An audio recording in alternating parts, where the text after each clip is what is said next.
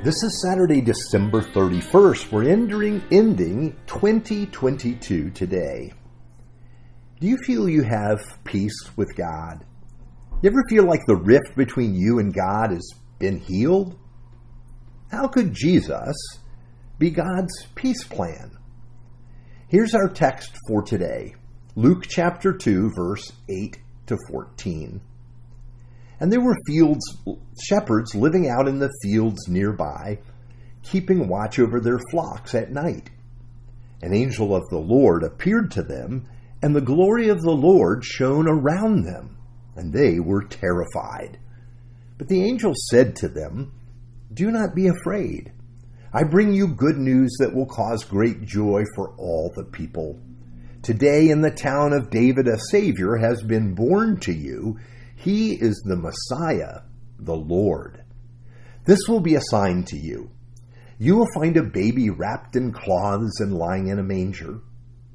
Suddenly, a great company of the heavenly host appeared with the angel praising God and saying, Glory to God in the highest heaven, and on earth peace to those on whom his favor rests.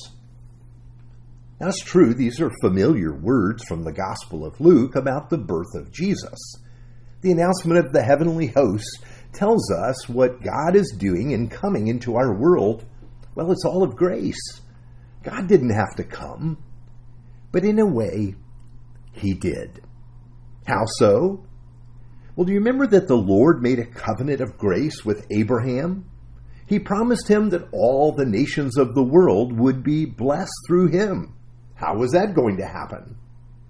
The Lord also promised King David that one of his descendants would sit on Israel's throne forever. He would have an everlasting kingdom. So, how was God going to bring this about? He did all of this in the coming of Jesus. One, on Christmas Eve, I shared the story of Don and Carol Richardson. In 1962, this couple went to New Guinea to work among the Sawi people. This people lived at the time in an extremely primitive culture. There was no law and order among them, and the Sawi honored treachery as an ideal characteristic. They befriended people in nearby villages with the intent of betraying, killing, even eating them. They collected the skulls of their victims as trophies, and they prided themselves in being masters of trickery and evil.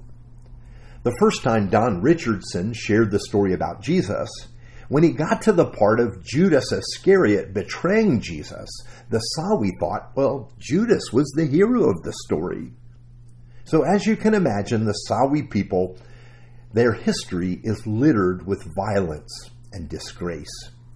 As a result, the Richardsons told the tribe that they would leave. They could not stay in the village. It was filled with violence. But the people desired Westerners to be among them so that they could learn ways that they could advance as a people. Not wanting them to leave, they told the Richardsons they would make peace with their neighbors. The next day, Don and Carol arose to see a powerful drama unfolding. The leader of their village took his only child, his son, against the protests of his wife to the village of his sworn enemies. He announced his desire for peace by telling them that they would have his child who and he would their his child would carry their name among them. The leader of the village called out to his people, "It is enough. I will surely plead for peace between us.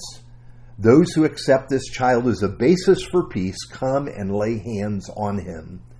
And the members of that enemy village did that. They filed by in a line and they all touched the baby, making a pact with their enemies, a pact of peace. Then the leader of that village took an infant from among his own people, and he did the same with the leader that brought his son. The baby was returned to the Sawi village, where everyone placed their hand on that baby. You see, each would grow up among the people of their enemy and bear the name of those people. Now, let me tell you, when Don Richardson saw this happen, he was concerned about how those two babies might be treated. But he was assured that they'd be just fine. They would be well cared for. Now, Don Richardson had no idea of this practice of peace among the people, that the child exchange would help bring peace. Indeed, the child was called the peace child. Peace was made in this way among these warring peoples. The Richardsons stayed for many years among afterward among this tribe, and they shared the message of Jesus, the one that is God's peace child. And as a result, many came to trust in Jesus. We too have come to receive God's peace child.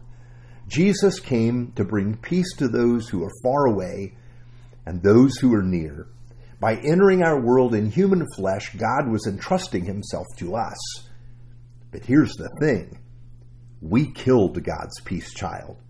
Yet, even in this and through the cross, God was determined to bring us peace, to restore us to fellowship with Him and with each other. Here's how Ephesians 2 explains it For He Himself is our peace.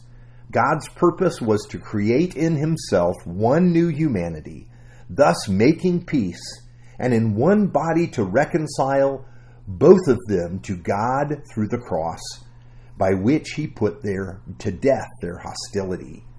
He came and preached peace to you who are far away, and peace to you who are near, for through him we both have access to the Father by one Spirit. Let's pray. Loving and gracious Father, as we finish up this week after Christmas, remind us that you have loved us when we were so far away, and you've invited us to yourself in Christ. Thank you for the celebration. Use this time to renew in us the awareness of your love. We pray in the name of your peace child, Jesus. Amen.